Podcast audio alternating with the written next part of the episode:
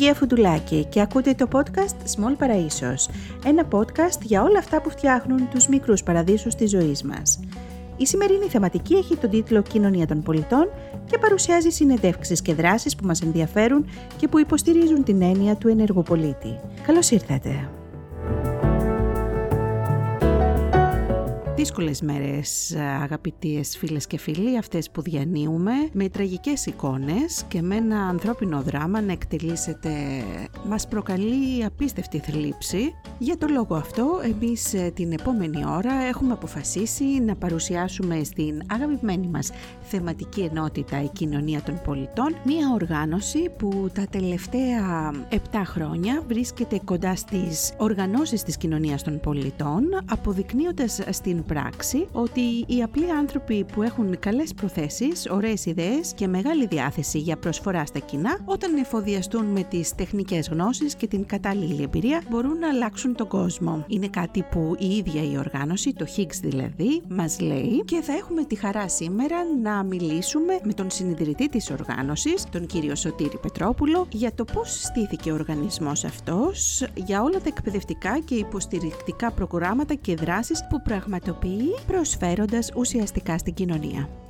Αγαπητές φίλες και φίλοι των μικρών παραδείσων, όπως έχω ήδη προλογίσει, έχουμε μαζί μας τον κύριο Σώτηρη Πετρόπουλο, συνειδητή και γενικό διευθυντή του οργανισμού HICS, ο οποίος ε, σήμερα θα μας μιλήσει για αυτόν τον καταπληκτικό οργανισμό που ασχολείται με την κοινωνία των πολιτών. Ο, ο ίδιος ο κύριος Πετρόπουλος έχει σπουδάσει ναυτιλιακά και έκανε ένα μεταπτυχιακό στην διεθνή πολιτική οικονομία και ένα διδακτορικό στο φαινόμενο των περιφερειακών συνεργασιών στον αναπτυσσόμενο κόσμο. Σε αυτό λοιπόν το διδακτορικό ήρθε σε επαφή με την κοινωνία των πολιτών και τις οργανώσεις ε, της κοινωνίας των πολιτών και από εκεί και πέρα πολλά πράγματα πήραν το δρόμο τους αλλά και πολλά πράγματα σε αυτό το πλαίσιο το οποίο εμείς υποστηρίζουμε και γι' αυτό παρουσιάζουμε στην συγκεκριμένη θεματική της εκπομπής μας. Αλλά όλα αυτά θα μας τα πει εκείνος καλύτερα. Καλώς ήρθες Σωτήρη. Νομίζω ότι μπορούμε να μιλάμε στον ενικό. Καλησπέρα Γεωργία. Ευχαριστώ πάρα πολύ την πρόσκληση και για την ε, πολύ έτσι όμορφη εισαγωγή για ε, εμένα αλλά και για το Higgs.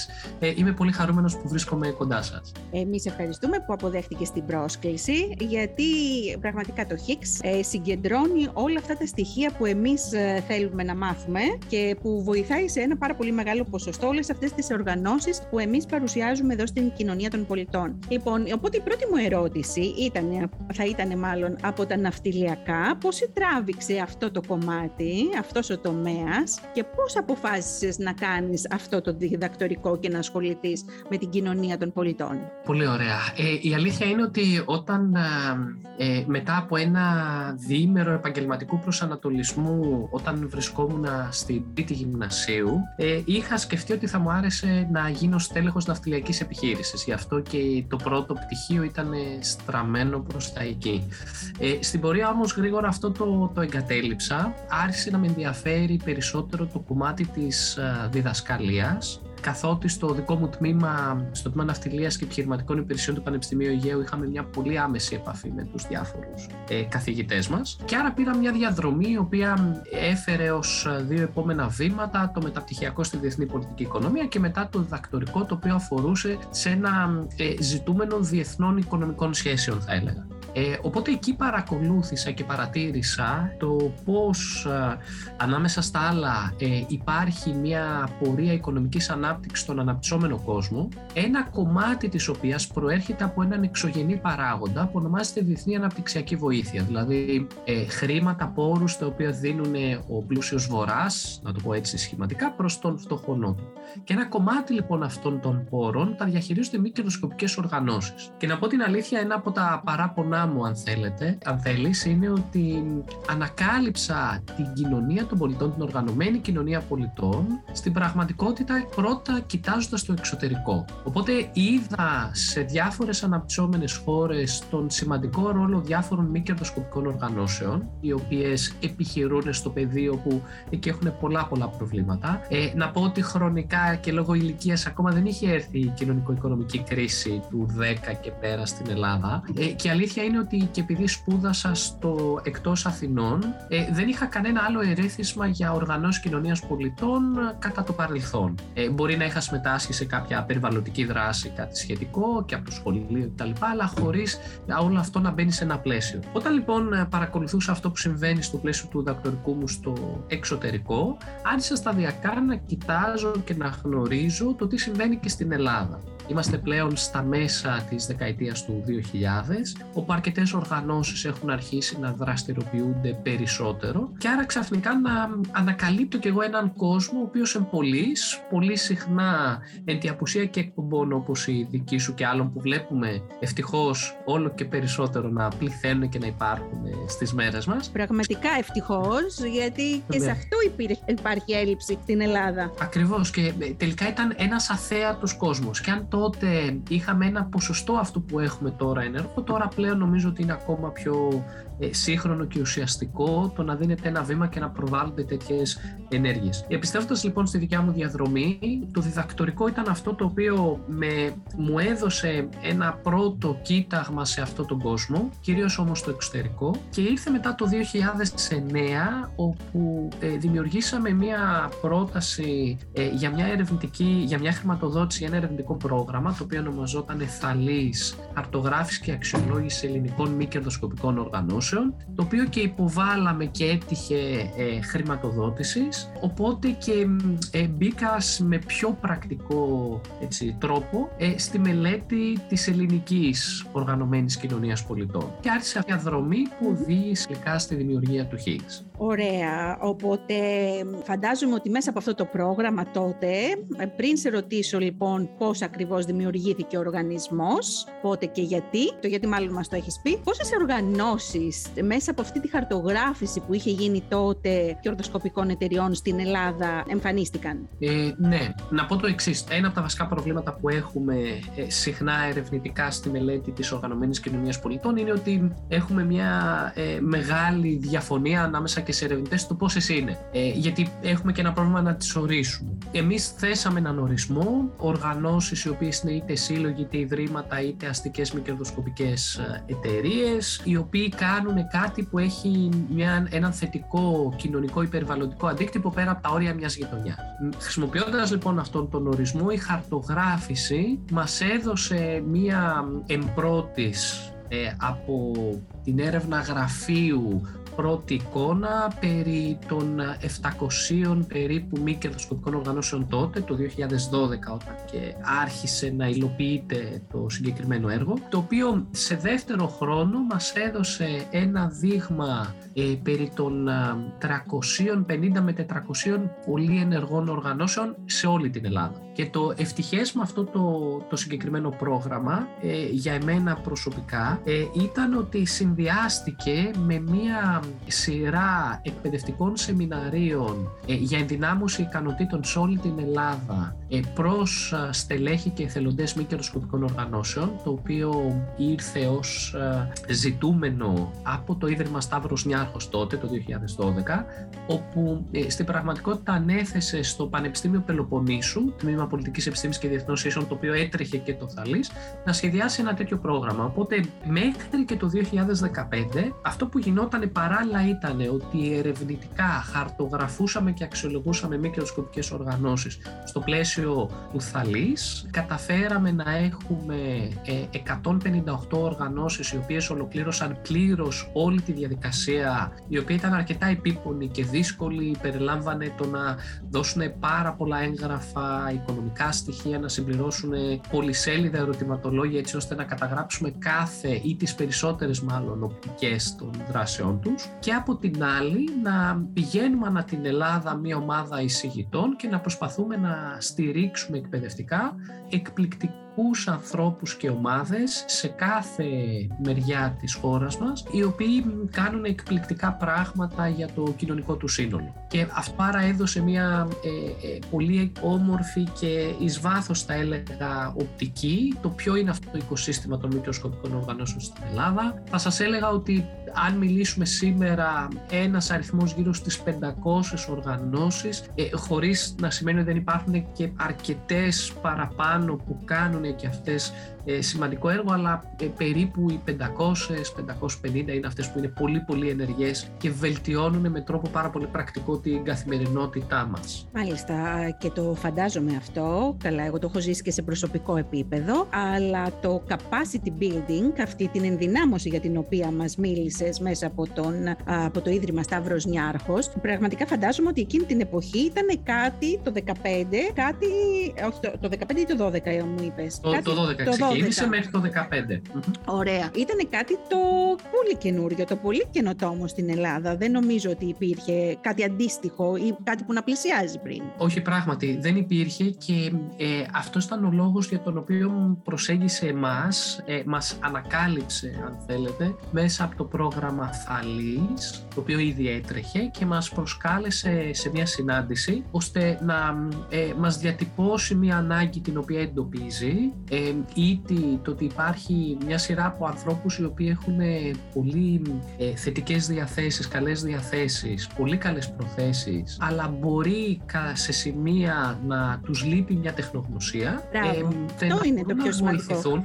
Ακριβώς. Ε, οπότε ε, έχουμε το, το, τα πολύ καλά υλικά, θέλουμε λίγα μια μικρή βοήθεια έτσι για να κάνω το σχετικό σχήμα, ε, θέλουμε λίγη βοήθεια στο μαγείρεμα, στη συνταγή, οπότε ε, πώς θα μπορούσε τότε η ομάδα του Πανεπιστημίου Πελοποννήσου και από το 2015 και μετά το Higgs να βοηθήσει ώστε να γίνει ο καλύτερος συνδυασμός των αυτών, προφανώς προς ε, τελικό ωφελούμενο όλο αυτού την κάθε μία ευάλωτη κοινωνικά ομάδα στην κοινωνία μας. Και έτσι λοιπόν δημιουργείται το Higgs, επίσημα πια το 2015. Και θέλουμε εδώ να μας πεις ε, ποιο ήταν το όραμά του τότε, πώς εξελίχθηκε στα χρόνια αυτά σήμερα και σίγουρα στο γιατί οι άνθρωποι των ΜΚΟ, πέρα από αυτό που είπαμε μόλις τώρα για το capacity building, για την ενδυνάμωση, γιατί χρειάζονται τις υπηρεσίες ενός τέτοιου οργανισμού; Ωραία.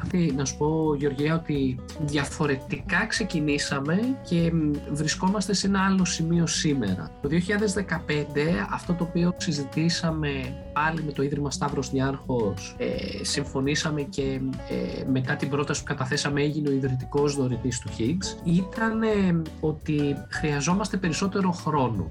Όταν κάναμε τα εκπαιδευτικά σεμινάρια σε όλη την Ελλάδα, πηγαίναμε για κάποιες ημέρες, κάναμε μια σειρά από εκπαιδεύσεις, αλλά μετά αποχωρούσαμε γιατί πολύ απλά δεν μπορούσαμε να βρισκόμαστε διαρκώς σε διάφορες ε, πόλεις ανά την Ελλάδα. Αυτό που είδαμε είναι ότι πολύ συχνά και είναι φυσιολογικό η γνώση και η πρακτική αξιοποίηση αυτής έπεται τις ίδιες εκπαίδευσης και εκεί μπορεί κάποιος να έχει ανάγκες. Και όσο και αν η ομάδα μας ήταν ειλικρινώς ανοιχτή στο να μας ενοχλήσει οποιοδήποτε από αυτούς που ε, ήρθε στα τότε σεμινάρια ώστε να τον βοηθήσουμε περαιτέρω, υπήρχε μια αντίσταση, ένα κράτημα από πολλούς ανθρώπους στο να πάρουν το τηλέφωνο, να στείλουν ένα email και να μας πούνε Είχαμε πει εκείνο τότε. Ξέρεις τώρα πάω να το εφαρμόσω σε πρακτικό επίπεδο. Χρειάζομαι λίγη βοήθεια. Είπαμε λοιπόν ότι το αναγκαίο στοιχείο το οποίο έλειπε από το μείγμα που είχαμε φτιάξει εμείς ε, όσον αφορά στην ε, ενδυνάμωση ικανοτήτων όλων αυτών των ανθρώπων και των οργανώσεων ήταν αυτό του χρόνου. Περισσότερος χρόνος ώστε ε, πιο ήρεμα, πιο σταδιακά και με πιο διαρκή επαγρύπνηση και υποστήριξη θα μπορέσουμε να βοηθήσουμε όλες αυτές τις όμορφες πρωτοβουλίες. Γι' αυτό και γεννήθηκε το Higgs, επειδή δεν μπορούσε να γίνει κάτι υπό το πλαίσιο ενός πανεπιστημίου που δεν είναι και η δουλειά του άλλωστε να κάνει αυτό, υποβάλαμε μια πρόταση ώστε να δημιουργηθεί μια αστική μη κερδοσκοπική εταιρεία η οποία θα καλύπτει πάλι το ίδιο κενό αυτό που κάναμε το 12 με 15, δηλαδή ε, εργαστήρια και συμβουλευτική για ενδυνάμωση ικανοτήτων capacity building προς μη κερδοσκοπικές οργανώσεις και να γίνει αυτό έχοντας πολύ περισσότερο χρόνο. Γι' αυτό και αποκτήσαμε μια μόνιμη δομή, ένα κτίριο στο οποίο περνούσαν πολύ χρόνο όλες οι ομάδες οι οποίες ε, στις οποίες εστιάζαμε και υποστηρίζαμε. Τώρα πια έχουμε περάσει μια άλλη εποχή που λόγω και της πανδημίας τα περισσότερα σχεδόν όλα βασικά γίνονται ηλεκτρονικά αλλά τότε ήταν πολύ χρήσιμο το να έχουμε πολύ χρόνο και δημιουργήθηκαν δύο κύρια προγράμματα, το Incubator που είναι το οικολαπτήριο το οποίο αφορούσε σε οτιδήποτε καινούριο θέλει να δημιουργηθεί ε, στο χώρο των μη κερδοσκοπικών οργανώσεων. Ήταν ένα πρόγραμμα, είναι ένα πρόγραμμα 12 μήνης υποστήριξης, πολύ πολύ ε, οργανωμένο και με πολλά σημεία υψηλής έτσι, έντασης εργασίας και υποστήριξης κτλ. Όπου την προ-COVID εποχή σήμαινε ότι εμείς φιλοξενούσαμε ομάδες στην Αθήνα για μεγάλα χρονικά διαστήματα από όπου και αν βρισκόντουσαν ε, στην Ελλάδα, γιατί θέλαμε να έχουμε αυτή την άνεση του χρόνου για να έχει μεγαλύτερη ουσία η παρέμβασή μας και το Accelerator, ένα πρόγραμμα εξάμηνης διάρκειας, τετράμηνης τότε, εξάμηνης τώρα διάρκειας, το οποίο αφορά σε ήδη υφιστάμενες οργανώσεις, οι οποίες θέλουν να πάνε το επόμενο βήμα. Να πω εδώ ότι όλα τα στοιχεία που έχουμε μας δείχνουν ότι η πλειονότητα των οργανώσεων που συναντάμε στο οικοσύστημα των μικροσκοπικών οργανώσεων αφορούν σε μικρές ή μικρομεσαίες οργανώσεις, δηλαδή οργανώσεις που μπορεί να μην έχουν κανέναν εργαζόμενο μέχρι ίσως και 10. Το είναι περίπου ένα 70-75% του συνολικού πληθυσμού που έχουμε οργανώσεων. Άρα πολλές από αυτές θέλουν να κάνουν το επόμενο βήμα, χρειάζεται, το θέλει και η ελληνική κοινωνία ή θα έπρεπε να το θέλει, να κάνουν το επόμενο βήμα ώστε να μεγαλώσει ακόμα περισσότερο ο αντίκτυπος τους και υπ' αυτό χρειάζεται να υπάρξει ένα υποστηρικτικό πλαίσιο. Ε, οπότε το Higgs έτσι όπως δημιουργήθηκε ήταν ότι κάνω τα ίδια που έκανα το 12 με το 15, απλά σε μεγαλύτερο βάθος και με περισσότερο χρόνο. Σταδιακά όμως αρχίσαμε να ανακαλύπτουμε ακόμα περισσότερα κενά, κενά που έχουν να κάνουν με την έλλειψη δυνατοτήτων δικτύωσης μεταξύ των ίδιων των οργανώσεων, αλλά και μεταξύ οργανώσεων και άλλων ενδιαφερομένων μερών, ε, είτε είναι χρηματοδότες, είτε είναι δημοσιογράφοι, είτε είναι εκπρόσωποι ε, οτά, περιφέρειας κτλ. Πρεσβείες, επιχειρήσεις, είτε αφορούσαν σε θέματα επικοινωνίας, είτε τμήματων εταιρικής κοινωνικής ευθύνης. Και άρα είδαμε ότι υπάρχει ένας χώρος, μια ανάγκη μάλλον, την οποία κινηθήκαμε να καλύψουμε ως προς την ενίσχυση α, της δικτύωσης. Και αντίστοιχα ζητήματα τεχνογνωσίας και έρευνας α, απουσιάζουν πάρα πολλά στοιχεία για το πώς λειτουργεί λειτουργεί ο χώρος, ποιες είναι βέλτιστες πρακτικές, τα οποία με διάφορες ε, δικές μας δραστηριότητες προσπαθούμε να καλύψουμε. Το τελευταίο το οποίο έχουμε ενσωματώσει τα τελευταία περίπου δύο χρόνια στο όραμά μας είναι να γίνουμε και κατά κάποιον τρόπο μία από τις φωνές του σχετικού οικοσυστήματος γιατί κάτι το οποίο επίσης ανακαλύψαμε είναι ότι από τη μία πλευρά δεν υπάρχει μια ξεκάθαρη αντιπροσώπευση του χώρου απέναντι στην εκάστοτε εκάστοτε κυβέρνηση στην πολιτεία. Πολύ σωστά. Οπότε κάτι πρέπει να δημιουργηθεί εκεί και εμείς αυτό το οποίο κάνουμε προσπαθούμε να συντονίσουμε αυτή τη φωνή ώστε να βγαίνει κάτι ενιαίο. Το πιο έτσι σημαντικό επίτευγμα και παράδειγμα είναι σε συνδυασμό με άλλα δίκτυα οργανώσεων ο συντονισμός που πραγματοποιήσαμε ε, απέναντι σε ένα νέο νομοσχέδιο που πλέον είναι νόμος του κράτους του Υπουργείου Εσωτερικών ε, για τις οργανώσεις κοινωνίας πολιτών και τον εθελοντισμό που ε, ψηφίστηκε 13 Δεκεμβρίου του 2021, είναι πολύ πρόσφατο και όπου με διάφορες ε, έτσι δράσεις καταφέραμε να, ε, να φέρουμε σε επαφή και να καταλήξουμε σε ένα κοινό, κοινό έγγραφο, μια κοινή επιστολή με συγκεκριμένες θέσεις, 303 οργανώσεις που μάλιστα εξ όσο γνωρίζουμε είναι και το πιο έτσι μαζικό, η πιο μαζική κοινή επιστολή που έχουμε συναντήσει για ζητήματα που αφορούν σε το ελληνικό επιχειρησιακό περιβάλλον. Οπότε προσπαθούμε να ενισχύσουμε και αυτό το κομμάτι, το κομμάτι λοιπόν της, ε, της εκπροσώπησης, το κομμάτι της συνηγορίας, είτε αυτό γίνεται συνολικά ως μια ομάδα όλες οι οργανώσεις της κοινωνίας πολιτών, είτε αφορά σε κάθε μία ξεχωριστά. Ε, οπότε αυτό είναι το τελευταίο, αν θέλεις, ε, η τελευταία προσθήκη σε αυτό το οποίο προσπαθούμε να κάνουμε στο Higgs. Ναι, είναι πολύ ωραίο, το οποίο το παρακολουθώ και εγώ από κοντά και γνωρίζω τις προσπάθειες όντως του, που κάνεις και εσύ προσωπικά, αλλά και όλη η ομάδα του Higgs και φαντάζομαι ότι θα, ελπίζω μάλλον ότι θα έχουμε πιο θετικά νέα στο κομμάτι του νομοσχεδίου. Προσπαθούμε. ναι, ωραία. Λοιπόν, ε, οπότε ε, ήθελα να σε ρωτήσω, γιατί έτσι διαβάζοντας κάποιο τη σελίδα σας και μιλώντας για ένα όραμα, η φιλανθρωπία, η αλληλεγγύη, η συνεργασία και η εμπιστοσύνη είναι τέσσερις πολύ σημαντικές λέξεις που παίζουν ρόλο στη δική σας οργάνωση, αλλά και γενικότερα όταν μιλάμε για την κοινωνία των πολιτών. Έχοντας ε, ζήσει και λίγο στο ε, εξωτερικό και εγώ, αλλά φαντάζομαι και με τη δουλειά που έχεις κάνει και εσύ, ποια είναι τα, οι διαφορές και τα κοινά μας με τον τρόπο που αντιμετωπίζουν αυτές τις ε, έννοιες ε, οι υπόλοιπες δυτικές κοινωνίες, κουλτούρες σε σχέση με την Ελλάδα; Ε, ωραία. Ε, σε ευχαριστώ για την ερώτηση. Πράγματι, οι τέσσερις αυτές λέξεις είναι λέξεις οι οποίες βρίσκονται στον πυρήνα του τρόπου με τον οποίο εμείς λειτουργούμε. Είναι, είναι μέσα στο αξιακό μας πλαίσιο και είναι πολύ σημαντικές και προσπαθούμε να τις ε, διαχέουμε όσο περισσότερο μπορούμε ως αξίες οι οποίες θα μπορούσαν να ήταν κοινές και για το οικοσύστημα που εν μέρει είναι αλλά και για την ελληνική κοινωνία. Πράγματι όλες οι μετρήσεις που έχουμε και εδώ θα μιλήσει λίγο το πιο ερευνητικό ακαδημαϊκό μου καπέλο. Συγγνώμη, ε, νομίζω θα το εκτιμήσουν οι ακροατές μας, τουλάχιστον το κομμάτι που είναι ερευνητές. Τέλεια, τέλεια, εξαιρετικά. Ε, έχουμε αρκετές μετρήσεις ε, από διάφορες έρευνες ε, κοινωνικών αξιών, ε, τοποθετήσεων της ελληνικής κοινωνίας, είτε αυτές είναι σε εθνικό επίπεδο είτε σε ευρωπαϊκό, που πολύ συχνά είναι σε ευρωπαϊκό, ε, όπως και του ευρωβαρόμετρου και, και τα λοιπά, ε, δείχνουν, βλέπουμε ότι η ελληνική κοινωνία είναι μια κοινωνία που δεν εμπιστεύεται εύκολα. είναι αυτή που με όρους κοινωνικού κεφαλαίου έχει πολύ δυνατό το bonding, δηλαδή έχουμε πολύ στενούς δεσμούς με τον άμεσο μικρό πυρήνα μας, συνήθως είναι η οικογένεια και το στενό φιλικό περιβάλλον, αλλά έχουμε ένα μεγάλο πρόβλημα σε αυτό που ονομάζουμε bridging, που είναι ε, το κομμάτι του κοινωνικού κεφαλαίου που γεφυρώνει μεταξύ ομάδων. Που σημαίνει τι, σημαίνει ότι θα εμπιστευτούμε σε πολύ σημαντικό βαθμό τον πολύ κοντινό μας φίλο και τον συγγενή μας, αλλά όταν θα χρειαστεί να, να σκεφτούμε αν εμπιστευόμαστε τον παραδιπλανό μας, κάποιον που δεν είναι σε αυτόν τον σκληρό πρώτο πυρήνα, είμαστε αρκετά πιο συγκρατημένοι. Ε, σε αυτό σημαντικό ρόλο έχει παίξει προφανώς η σύσταση της ελληνικής κοινωνίας, το, το στοιχείο, το πώς δημιουργείται ένα δίχτυ κοινωνικής προστασίας που στο πλαίσιο της οικογένειας στην Ελλάδα λειτουργεί αρκετά καλά σε σχέση με άλλες χώρες. Ε, αυτό μπορεί, όχι μπορεί, σίγουρα έχει, ξεκινάει ή εν μέρει ενθαρρύνεται και από το γεγονός ότι πολύ συχνά, ειδικά στον κόσμο των μη κερδοσκοπικών οργανώσεων, έχουμε ακούσει για σκάνδαλα, παρατυπίες, περίεργες ε, και εσείς τα λοιπά. Θέλω να τονίσω εδώ ότι έχοντας γνωρίσει, όχι απλά χαιρετήσει και πει γεια σας, γεια σας, αλλά έχοντας εκπαιδεύσει επί μακρόν και πολλές ώρες και βρεθεί στις δράσεις τους, στα σπίτια τους, ε, στις, ε,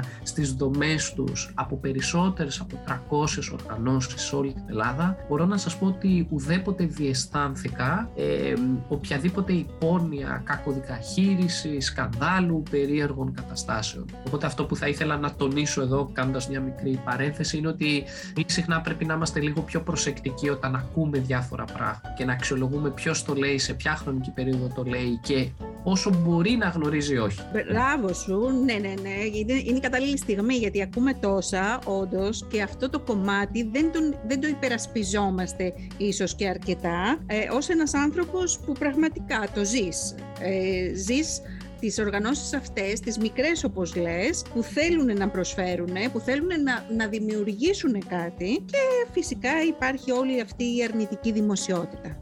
Ε, γενικά το χτίζοντας λίγο παραπάνω σε αυτό, αλλά επειδή το ερώτημα ήταν άλλο θα το αφήσω αν ναι. θέλεις μετά επιστρέφουμε. Απλά να πω ότι ε, το κύριο αφήγημα πολύ συχνά είναι ότι είναι πάρα πολλά τα χρήματα τα οποία διακινούνται στις μη κερδοσκοπικές οργανώσεις και ότι άρα αφού υπάρχουν πολλά χρήματα και μα πώς είναι δυνατόν κάποιος με όλα αυτά τα χρήματα να τα χρησιμοποιεί μόνο για να προσφέρει δημιουργούνται σκιές, υπόνοιες κτλ. Και κάποιες διαδρομές λογικής οι οποίες όμως δεν έχουν τελικά άμεση επαφή με την πραγματικότητα. Ε, το λέω αυτό γιατί το κύριο αφήγημα είναι λάθος. Οι περισσότερες μη κερδοσκοπικές οργανώσεις στην Ελλάδα, τα περισσότερα τα καταφέρνουν με τον εθελοντικό χρόνο τρομερών ανθρώπων, ζεστών ανθρώπων, καλών ανθρώπων που είπαν ότι αυτό που συνάντησα, που γνώρισα, που έμαθα, με ενοχλεί, δεν πρέπει να είναι έτσι στην δικιά μου κοινωνία και θέλω να το θεραπεύσω. Αυτοί λοιπόν οι άνθρωποι συνήθως όχι μόνο δεν ε, βγάζουν χρήματα με περίεργο τρόπο, αλλά συνήθως βάζουν χρήματα από τα, τις, την προσωπική τους περιουσία, το δικό τους χρόνο για να θεραπεύσουν πράγματα τα οποία θα έπρεπε να ενοχλούσαν όλη την ελληνική κοινωνία. Κλείνει παρένθεση. Να το συνδέσω όμως γιατί εκεί είναι και ένα πρόβλημα με αυτό το, το bridging. Αν βλέπεις κάποιον ο οποίος κάνει κάτι για το περιβάλλον, για την κοινωνία, για τα άτομα σε κατάσταση αστεγίας, όταν δεν έχουν δημιουργηθεί έτσι πιο συνεκτικοί δεσμοί εμπιστοσύνης, το πρώτο που σκέφτεσαι είναι γιατί το κάνει αυτό, τι έχει να κερδίσει αυτό. Και επειδή βγαίνει αυτή η καχυποψία, είναι δύσκολο να δούμε αυτό το κομμάτι της ελληνικής κοινωνίας να υποστηρίζεται από το σύνολό της. Γι' αυτό και επίσης, παρότι έχουμε αρκετούς εθελοντές ευτυχώς και έχουμε και μια ε, διευρυνόμενη σταδιακά ομάδα ανθρώπων που θα στηρίξουν ε, με κάποιες δωρεές, με χρήματα, διάφορες ε, πρωτοβουλίες. Αυτά σε σύγκριση με το διεθνές πλαίσιο και δι το ευρωπαϊκό είναι σε αρκετά χαμηλά επίπεδα. Όλο αυτό λοιπόν το πλαίσιο, ε, όλο αυτό μάλλον οι τέσσερις λέξεις που ξεκινήσαμε και την, τη συγκεκριμένη ερώτηση, η εμπιστοσύνη, η συνεργασία, είναι στοιχεία τα οποία όταν μάθουμε να εμπιστευόμαστε λίγο περισσότερο τον συνάνθρωπό μας, τόσο περισσότερο θα είμαστε δεκτικοί να συνεργαζόμαστε με μεταξύ μας όλοι.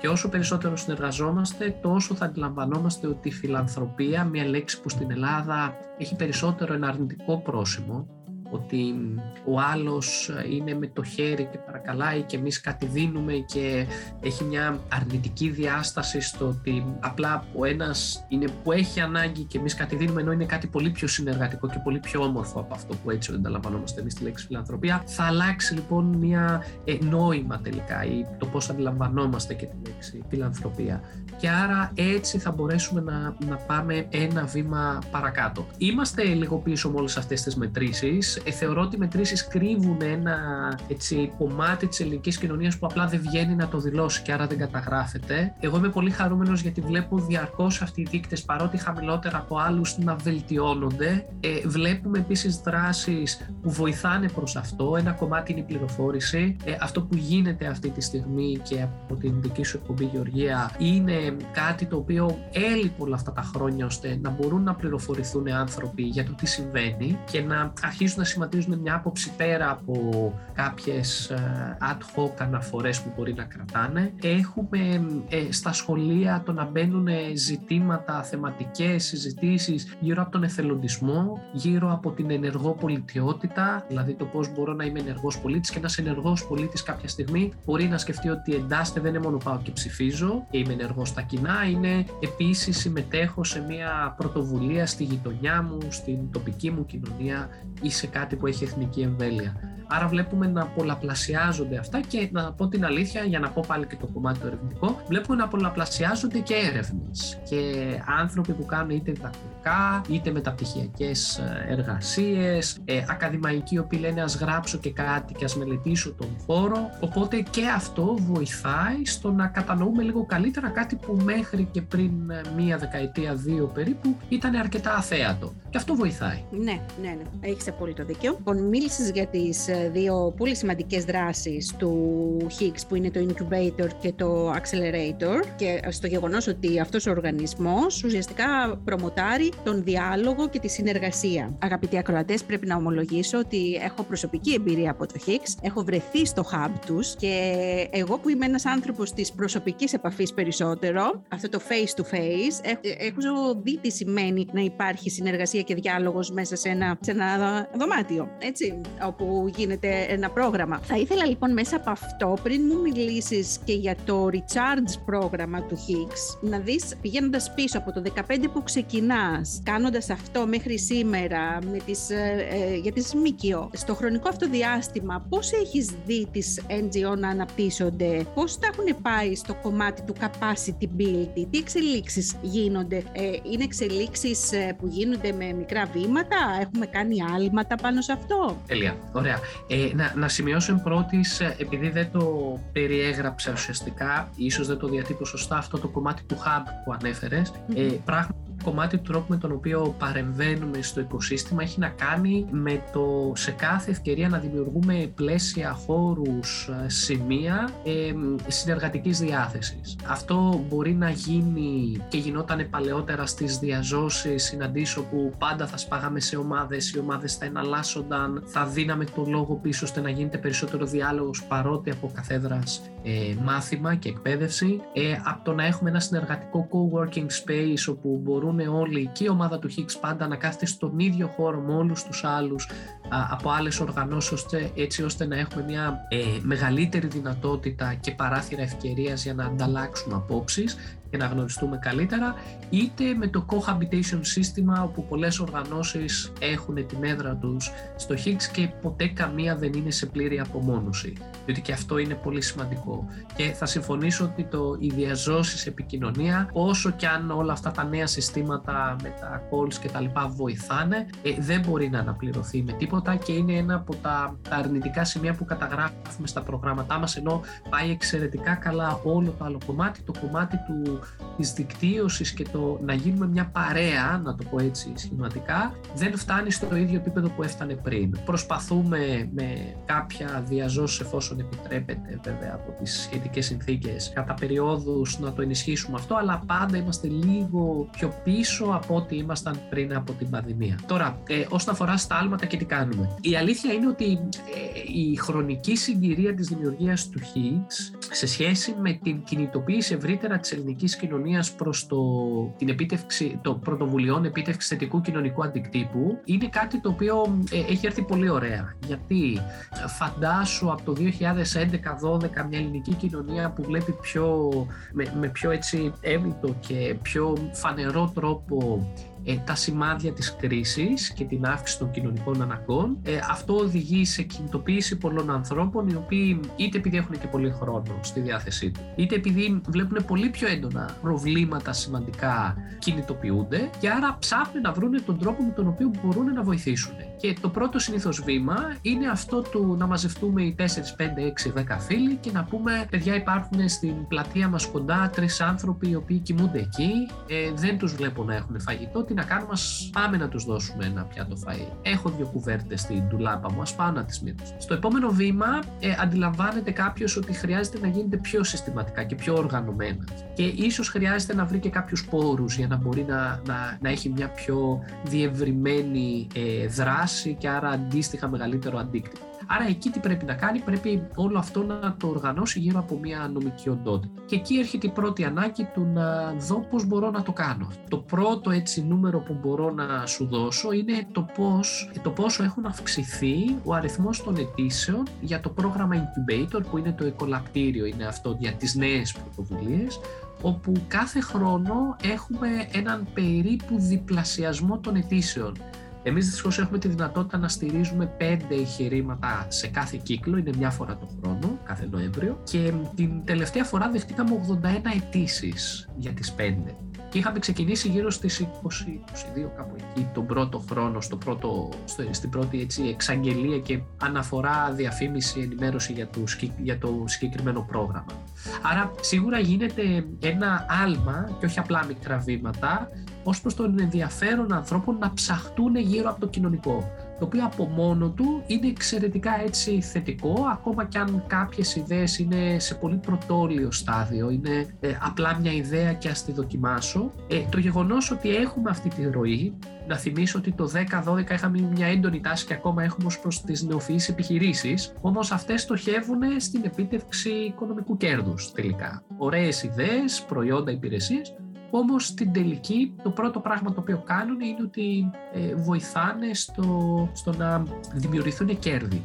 Ε, το γεγονός το ότι έχουμε μια, ε, θα έλεγα, παρόμοια, αναλογικά πάντα, αύξηση του ενδιαφέροντος για εγχειρήματα πρωτοβουλίες θετικού κοινωνικού ή και περιβαλλοντικού αντικτύπου, ε, είναι ιδιαίτερα ενθαρρυντικό γιατί δείχνει ότι ένα κομμάτι του, της ελληνικής κοινωνίας, ειδικά νέοι άνθρωποι, έχουν αυτή την συνέστηση και αντιλαμβάνονται ότι γιατί να επιχειρήσω κάτι μόνο για το κέρδος και να μην επιχειρήσω για κάτι το οποίο έχει και έναν έτσι πολύ δυνατό θετικό κοινωνικό αντίκτυπο. Οπότε εκεί σίγουρα έχουμε άλμα. Ε, στο κομμάτι της ευρύτερης ανάπτυξης και το πώς βλέπουμε να μεγαλώνουν οι οργανώσεις, δεν θα πω άλματα, αλλά δεν θα πω και μικρά βήματα. Έχουμε σίγουρα μια ε, σταδιακή ενηλικίωση του οικοσυστήματος. Εγώ έλεγα ότι όταν εμείς δημιουργηθήκαμε ήμασταν ε, στα, στα πρώτα παιδικά βήματα άντε στην προεφηβεία. Τώρα νομίζω ότι είμαστε προς την εφηβεία και πάμε προς την ενηλικίωση που σημαίνει τι, σημαίνει πολύ πιο όριμες οργανώσεις, ακόμα και οι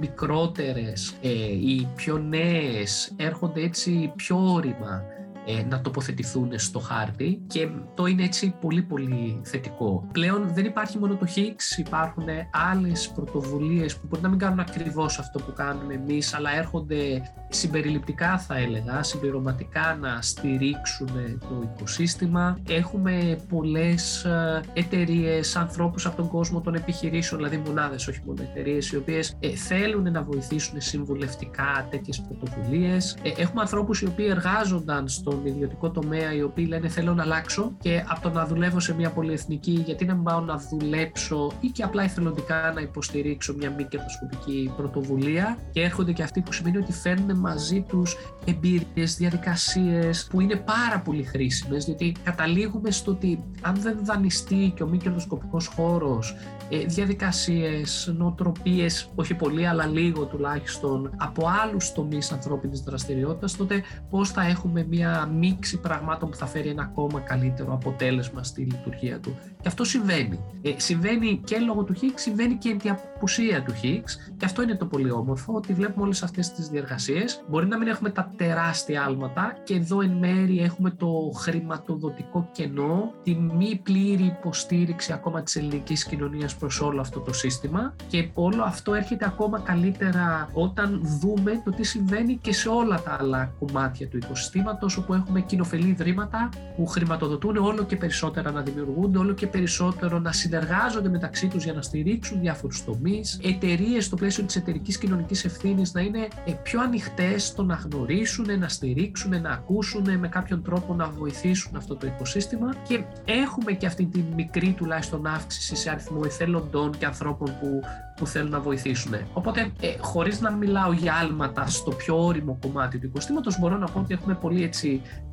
θετικά στοιχεία και αναμένουμε τη συνέχεια. Τέλεια, θετικά βήματα. Ναι, έχετε κάνει πολλή δουλειά και η κοινωνία μας έχει κάνει πολλή δουλειά νομίζω στο διάστημα αυτό, στην τελευταία δεκαετία. Συμφωνώ απόλυτα στο κομμάτι του ότι πολλοί άνθρωποι από τον ιδιωτικό τομέα που πραγματικά θέλουν να κάνουν μια αλλαγή καριέρας και να χρησιμοποιήσουν τα προσόντα τους σε κοινοφελείς επιχειρήσεις, βεβαίως έχοντας ένα μισθό, αλλά χωρίς να τους ενδιαφέρει πάρα πολύ το κέρδος και να, και να αλλάξουν το, τον τρόπο τέλος πάντων που δραστηριοποιούνται. Είναι πάρα πολύ θετικό το ότι υπάρχει αυτή η δυνατότητα και ότι προσβλέπουν σε αυτούς τους τομείς. Ελπίζω απλά ότι η κοινωνία και σε αυτό που είπες ότι ακόμα το υποστηρικτικό πλαίσιο χρηματοδοτικά δεν είναι πάρα πολύ δυνατό, ότι θα κάνει και αυτό λίγο άλματα στην, στην Ελλάδα. Ε, ναι, ε, να, να πω την αλήθεια, δεν, ε, ποτέ δεν βλέπουμε σε κανέναν τομέα όλα να δρούν παράλληλα και αρμονικά, αλλά κάποιοι θα είναι ναι. πιο πίσω, θα επιταχύνουν μετά κτλ.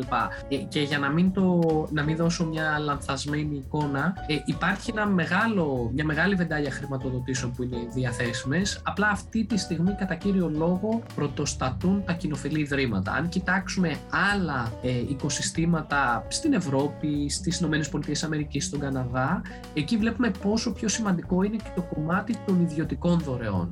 Σωστά. Ε, ή άτομα, όχι απαραίτητα όλα πολύ πλούσια κτλ, αλλά και μιας μέσης οικονομικής κατάστασης, οι οποίοι είναι θετικοί στο να στηρίξουν είτε ε, με δωρεές, χρήματα και μάλιστα πολύ συχνά με σταθερό τρόπο, όχι έδωσα μια φορά και έκανα το καλό και τελείωσε, αλλά με πιο τακτική μορφή, είτε και με τον χρόνο τους, είτε και με τα δύο, είτε και με τις γνώσεις τους. Τα βλέπουμε και αυτά λίγο, αλλά είμαστε αρκετά πίσω σε σχέση με άλλους. Ε, είπαμε ότι υπάρχει όλο αυτό το γενικό πλαίσιο καχυποψίας που θέλει το χρόνο του για να διαλυθεί. Έχουμε ένα κράτος το οποίο, να σας πω την αλήθεια, η πολιτεία παρότι στηρίζει κάποιους συγκεκριμένους τομείς, όπως για παράδειγμα τα άτομα με αναπηρία, τις κλειστές δομές φιλοξενίας, ανθρώπων που θέλουν μια στήριξη, είτε αυτά επί παραδείγματι είναι τα ε, γυροκομεία, είτε είναι ορφανοτροφία, είτε είναι δομές οι οποίες φιλοξενούν ε, ανθρώπους από κοινωνικά ευάλωτες ομάδες. Υπάρχει και ένα τέτοιο κομμάτι, απλά δεν διευρύνεται τόσο εύκολα στο υπόλοιπο κομμάτι του οικοσυστήματος. Οπότε είναι λίγο πιο περιορισμένο αυτή τη στιγμή και εν μέρει εγώ εκτιμώ ότι έχει να κάνει με αυτόν τον δισταγμό και η ίδια η πολιτεία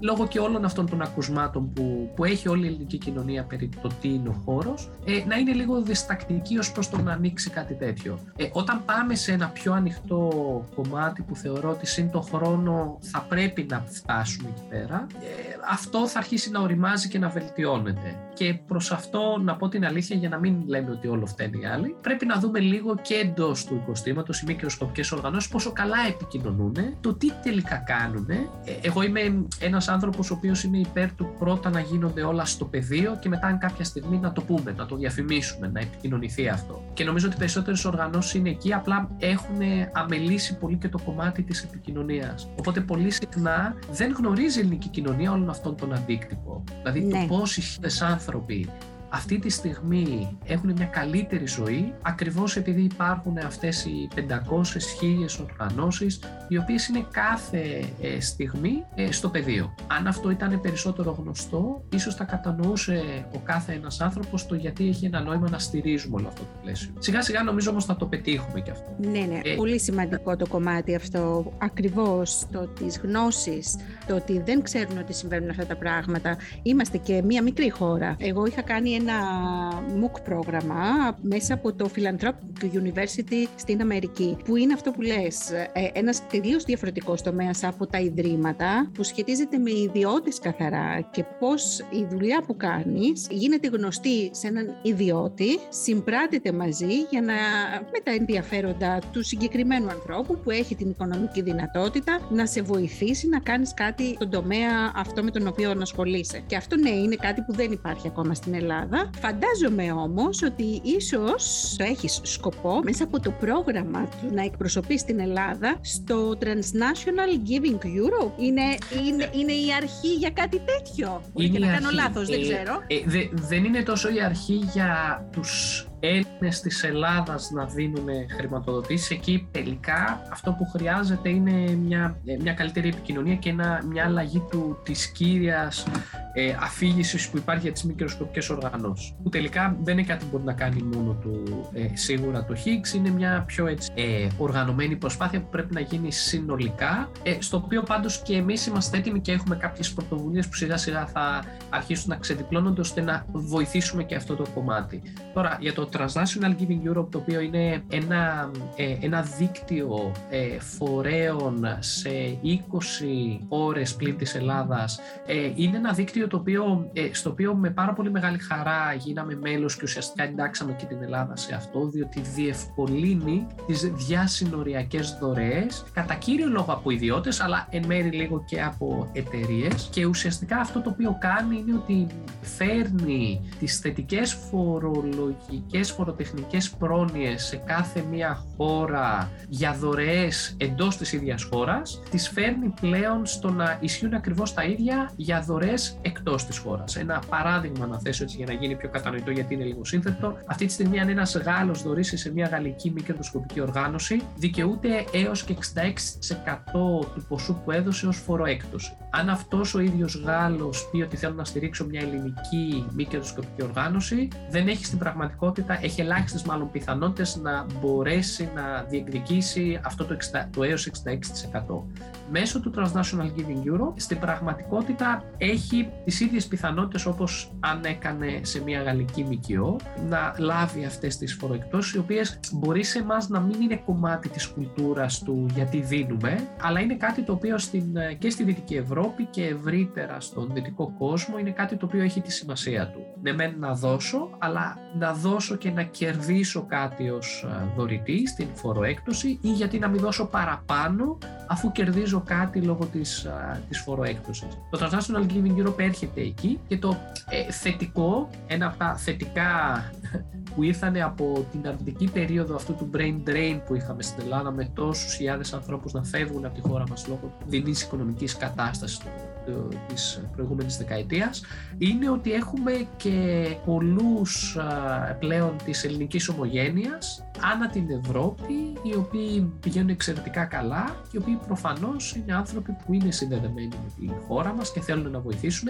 Άρα με αυτόν τον τρόπο μπορούν επειδή ζουν, εργάζονται και φορολογούνται στις χώρες όπου βρίσκονται άρα εκτός Ελλάδας ε, να κερδίσουν από αυτό. Οπότε υπό μία έννοια στοχεύουμε και σε όλους αυτούς τους Έλληνες της διασποράς που θέλουν να βοηθήσουν τα πολύ όμορφα παραδείγματα θετικού κοινωνικού αντικτύπου που έχουμε στη χώρα μας. Είναι ένας πολύ ωραίος και πολύ οργανωμένος, εγώ θα πω, τρόπος. Ε, τον συνάντησα για πρώτη φορά το 2011 στην Αυστραλία που ζούσα και εκεί συνειδητοποίησα, ξέρεις, στην αρχή ε, μου έκανε εντύπωση πώς όλοι, όλα τα παιδιά του πανεπιστημίου, λέκτορες στις πρώτες βαθμίδες, αυτό το κομμάτι της προσφοράς ήταν μέσα σε μενιαία βάση. Και αναρωτιόμουν και συζητώντας, συνειδητοποίησα λοιπόν τότε ότι είναι ένας τρόπος να νιώθουν ότι η φορολογία τους πιάνει τόπο με κάποιον τρόπο. Δίνουν αυτό το κάτι παραπάνω, σίγουρα θα αφαιρεθεί κάποια φορολογία, αλλά αυτό το κάτι παραπάνω χρησιμεύει για την ευρύτερη κοινωνία και το, το, το κάνουν σε ένα πολύ μεγάλο ποσοστό.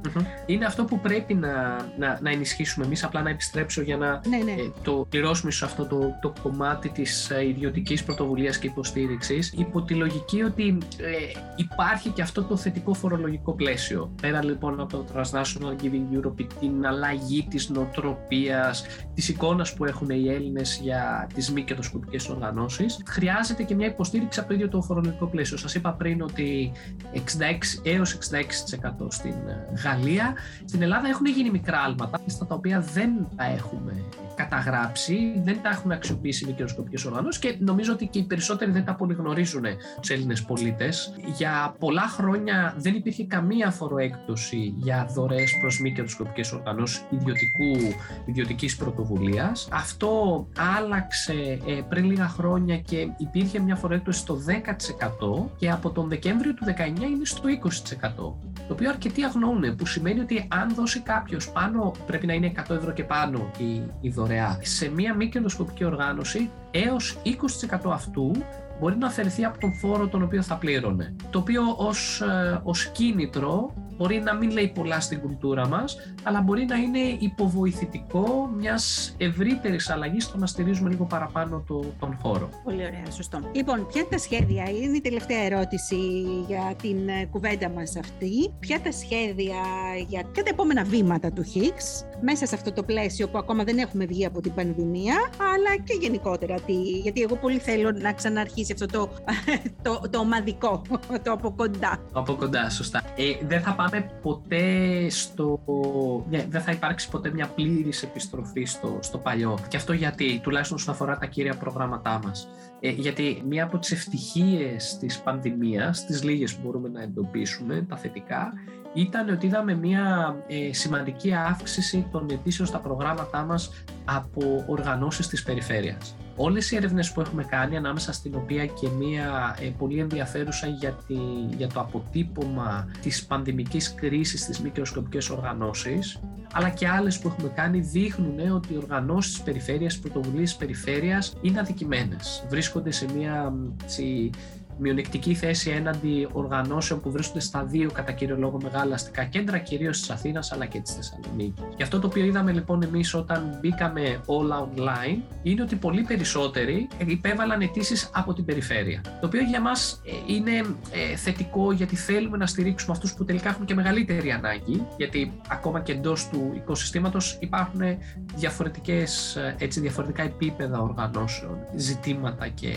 ανάγκες. Οπότε αυτό δεν θέλουμε να το χάσουμε τελείως. Και από την άλλη, σκέφτομαι πάντα ότι είναι λογικό πόσο εύκολο είναι να ζητήσουμε από μια οργάνωση από τα Ιωάννη να, να έρθει για δύο εβδομάδες και μετά για άλλες δύο εβδομάδες και μετά για άλλες δύο εβδομάδες. Παραδείγματι, στο incubator είναι τρία ε, διβδόμαδα που υποχρεωτικά τους στέλνουμε στην Αθήνα. Ναι, μεν κερδίζουμε αυτή τη τριβή, τη διασώσης, αλλά απ' την άλλη, πολλούς δυστυχώς τους έχουμε εκτός. Δεν θα υποβάλουμε Οπότε το, το blended αυτό το μεικτό σχήμα όπου θα έχουμε και ένα μεγάλο κομμάτι online αλλά και περισσότερα διαζώσεις. Είναι μάλλον αυτό το οποίο θα, θα ακολουθήσουμε, τα παρακολουθούμε. Ίσως και η δικιά σου εμπειρία το θυμάται αυτό αλλά τα, τα αξιολογούμε όλα σε, σε, σε, μέχρι το τελευταίο ζητούμενο. Παίρνουμε τα στοιχεία και με βάση και αυτά κάνουμε τις αναλύσεις μας και προχωράμε.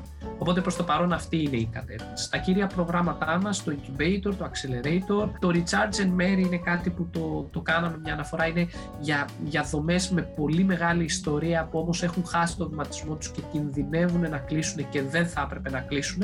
Είναι ένα πολύ εξατομικευμένο one-to-one πρόγραμμα που υπάρχει και ένα καινούριο, το Green and Social Entrepreneurship Incubator που αφορά σε ένα ιδιαίτερο κομμάτι του οικοσυστήματος που είναι κάτι μεταξύ μη κερδοσκοπικής οργάνωσης και κοινωνικής επιχείρησης. Έχουμε δει ότι υπάρχουν πολλές τέτοιες πρωτοβουλίες που είτε είναι περισσότερο κλείνουν προς ΜΚΟ αλλά μπορούν να έχουν μια εμπορική δραστηριότητα που θα τους στηρίξει όσον αφορά στην οικονομική τους βιωσιμότητα. Είναι μια κοινωνική επιχείρηση που είναι υπερβολικά social, κοινωνικά ή περιβαλλοντικά έτσι θετική, που σημαίνει ότι τα νούμερα τους στο καθαρά επιχειρηματικό κομμάτι είναι λίγο πιο ασθενές από ότι μια νεοφυής επιχείρηση. Για αυτούς δεν υπήρχε ένας φυσικός χώρος έτσι όπως θεωρούσαμε εμείς να στηριχθεί. Και αυτό είναι ένα έξτρα πρόγραμμα το οποίο τρέχουμε, έχει ξεκινήσει από τον Νοέμβριο, είναι το, το, το μικρό μας καινούριο παιδάκι. Οπότε σίγουρα σε επίπεδο κύριων προγραμμάτων είναι η συνέχιση αυτών των τεσσάρων incubator, ε, Green and Social Entrepreneurship Incubator που είναι για τα λίγο πιο επιχειρηματικό σχετικά τις σχετικές πρωτοβουλίες, το Accelerator που είναι για ήδη υφιστάμενες οργανώσεις και το Recharge εφόσον προκύπτουν τέτοιες ανάγκες για κάποιες μεγαλύτερες οργανώσεις με τα προβλήματά τους. Ε, από εκεί και πέρα, μια ενίσχυση, ευελπιστούμε εκεί διαζώσεις των εκδηλώσεων που κάνουμε, ε, που είναι συνήθως ενημερωτικές ημερίδες, που όμως εμείς θέλουμε να μην είναι μόνο αυτό, θέλουμε πριν, στο διάλειμμα, μετά να συζητάμε, να μιλάμε, να γνωριζόμαστε, να δικτυωνόμαστε, που είναι σημαντικό και στο διαζώσεις αυτό μπορεί να γίνει πολύ καλύτερα. Η ναυαρχίδα μας στο networking με donors, με δωρητές που είναι το Higgs Donor Speed Dating Event που γίνεται περί τα τέλη Ιουνίου, αρχές Ιουλίου κάθε χρόνο, το οποίο εννοείται ότι θα συνεχίζεται γιατί έχει πολύ μεγάλο ενδιαφέρον και ε, καλύπτει μια αρκετά μεγάλη ανάγκη. Ε, το Civil Society Updates που είναι το ηλεκτρονικό μας μαγκαζίνο που όλο και περισσότερο το ανοίγουμε στο να έχουμε, να φιλοξενούμε άρθρα γνώμης από οποιονδήποτε από την κοινωνία ώστε να είναι ένα σημείο ηλεκτρονικού διαλόγου πλέον, οπότε να έχουμε και αυτή την ανταλλαγή απόψεων και την πληροφόρηση, όχι μόνο το τι κάνει το Higgs και τις σκέψεις του Higgs, αλλά και άλλων γύρω από θεματικές του οικοσυστήματος και σίγουρα το κομμάτι του advocacy και της συνηγορίας είναι αυτό στο οποίο θα ε, δώσουμε, δίνουμε ήδη εδώ και περίπου 1,5-2 χρόνια ακόμα μεγαλύτερη έμφαση γιατί θεωρούμε ότι είναι πολύ σημαντικό να ενισχυθεί. Κάτι που υπολοιπόμαστε από άλλα οικοσυστήματα είναι η κάθε μια οργάνωση όχι μόνο να θεραπεύει στο πεδίο την ανάγκη, αλλά να προσπαθεί να κλείσει και τη βρύση η οποία οδηγεί στην αύξηση αυτών των αναγκών. Άρα, όχι μόνο να μοιράσω μια κουβέρτα στον άστεγο, αλλά να δω πώς μπορώ να μην βρεθεί εκ των προτέρων στην αστεγία και εκεί συνήθως υπάρχουν κάποιες δυνατότητες να αλλάξουν κάποιες πολιτικές σε επίπεδο πιο κεντρικό. Και αυτό είναι μια λειτουργία που ακόμα φυσιολογικό μεν, γιατί είπαμε έφηβη ή έφηβη, ξέρω εγώ, που είμαστε, ε, μπορεί να ε, έρχεται και εμείς θέλουμε να έρθει και να γίνει και πιο έτσι ε, δυναμικά. Πάνω σε αυτό η δικιά μας η πιο καθαρή συνηγορία, ο δικός μας δηλαδή ρόλος, είναι να αρχίσουμε, ε, ήδη έχουμε μια πολύ μεγάλη λίστα, πολύ μεγάλη, έχουμε μια λίστα, θέλουμε να κάνουμε παρεμβάσεις προς την πολιτεία, ώστε να αρχίσουμε να θεραπεύουμε μικρά, μερικές φορές λίγο χαζά προβληματάκια, είτε νομοθετικών αστοχιών, είτε λαθασμένων διατυπώσεων, είτε ε, διαφορετικής αντίληψης διαφόρων ανθρώπων της πολιτείας για το τι σημαίνει αυτός ο νόμος, εκείνη εγκύκλειος κτλ. ώστε να βελτιώσουμε λίγο το επιχειρησιακό περιβάλλον των οργανώσεων. Ε, υπάρχουν πολλά μικρά πραγματάκια που θα κολλήσει κάποιος παραπάνω στην εφορία, παραπάνω στο Δήμο για αυτή την άδεια, για εκείνο το ΙΚΕΙ κτλ. Ε, ενώ δεν χρειάζεται, ώστε να μην καταναλώνει το οικοσύστημα ενέργεια σε γραφειοκρατικό-διοικητικά ζητήματα που αν καθίσουμε λίγο και συνοηθούμε και τα κάνουμε λίγο πιο ξεκάθαρα και πιο διαφανή, δεν θα μπλοκάρει κανένας ή θα μπλοκάρει λιγότερο. Οπότε το δικό μας το κομμάτι της συνηγορίας, το πιο του πεδίου, να το πω έτσι, ε, θα είναι το επόμενο διάστημα και αυτό, γιατί θεωρούμε ότι θα δώσει ακόμα μεγαλύτερη ενέργεια σε εκεί που πρέπει, δηλαδή στο πεδίο. Και μέσα από αυτή την εμπειρία που έχετε συλλέξει αυτά τα χρόνια, ξέρετε και πολύ καλά όλα αυτά τα μικρά προβληματάκια που ουσιαστικά φτιάχνουν τεράστιους τείχου για κάποιες ίσως μικρές οργανώσεις, αλλά και για το γενικό σύνολο και γενικότερα για τον χώρο αυτό. Οπότε, ποιοι καλύτεροι από εσάς να βοηθήσετε σε αυτό το τομέα και να το κάνετε, ε, να το πάρετε πατριωτικά.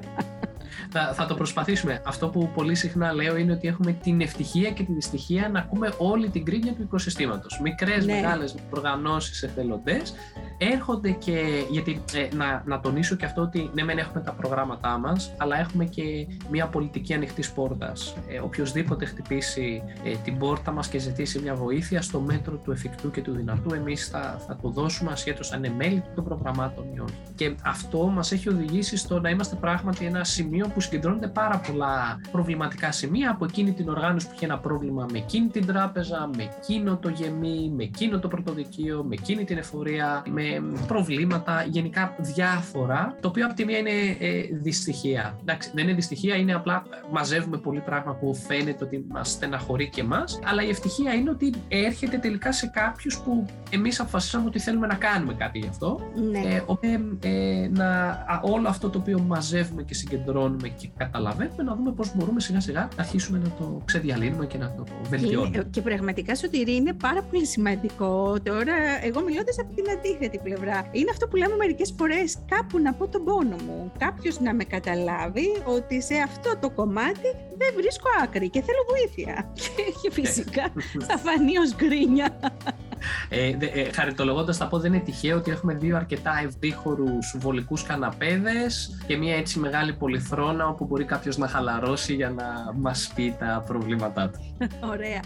Λοιπόν, εγώ σε αυτό το σημείο θέλω να σε ευχαριστήσω πάρα πολύ που μας άνοιξες την πόρτα στο Higgs. Πίζω οι ακροατές και οι ακροάτριές μας να πήρανε τουλάχιστον μια πρωταρχική ιδέα για το τι είναι το Higgs, ε, γιατί ακόμα και σήμερα, ναι μεν έχει πολλά χρόνια ήδη τώρα μετράτε, αλλά σίγουρα είμαι σίγουρη ότι υπάρχουν ε, ε, οργανώσεις και άτομα που δεν γνωρίζουν και είναι μια ευκαιρία. Οι άνθρωποι που θέλουν να δημιουργήσουν αυτή τη στιγμή κάτι και θα μάθουν κάτι μέσα από αυτή την ε, ωραία συζήτηση που είχαμε. Ε, εγώ ευχαριστώ πολύ για το βήμα και την πολύ όμορφη κουβέντα και να σημειώσω ότι ε, εγώ προσωπικά αλλά και το Higgs είναι ανοιχτό και διαθέσιμο σε οποιονδήποτε θέλει κάποια περαιτέρω πληροφορία, κάποια υποστήριξη κτλ. Ε, μπορεί να επικοινωνήσει μαζί μας και εμείς αμέσως θα ενεργοποιηθούμε. Πολύ ωραία. Ευχαριστούμε πάρα πολύ τον κύριο Σωτήρη Πετρόπουλο που ήταν σήμερα μαζί μας και μας παρουσίασε τον οργανισμό Higgs που βοηθάει και κάποιες από αυτές τις οργανώσεις ε, που θα κληθούν να βοηθήσουν στην κατάσταση που διανύουμε αυτήν την περίοδο. Ακούσατε το podcast Small Παραΐσος με την Γεωργία Φουντουλάκη. Ένα podcast για τους μικρούς παραδείσους της ζωής μας. Ακολουθήστε μας στις πλατφόρμες Spotify, Google Podcast και Anchor και στα social media της εκπομπής μας για να μην χάνετε τα καινούργια επεισόδια μας. Γεια σας!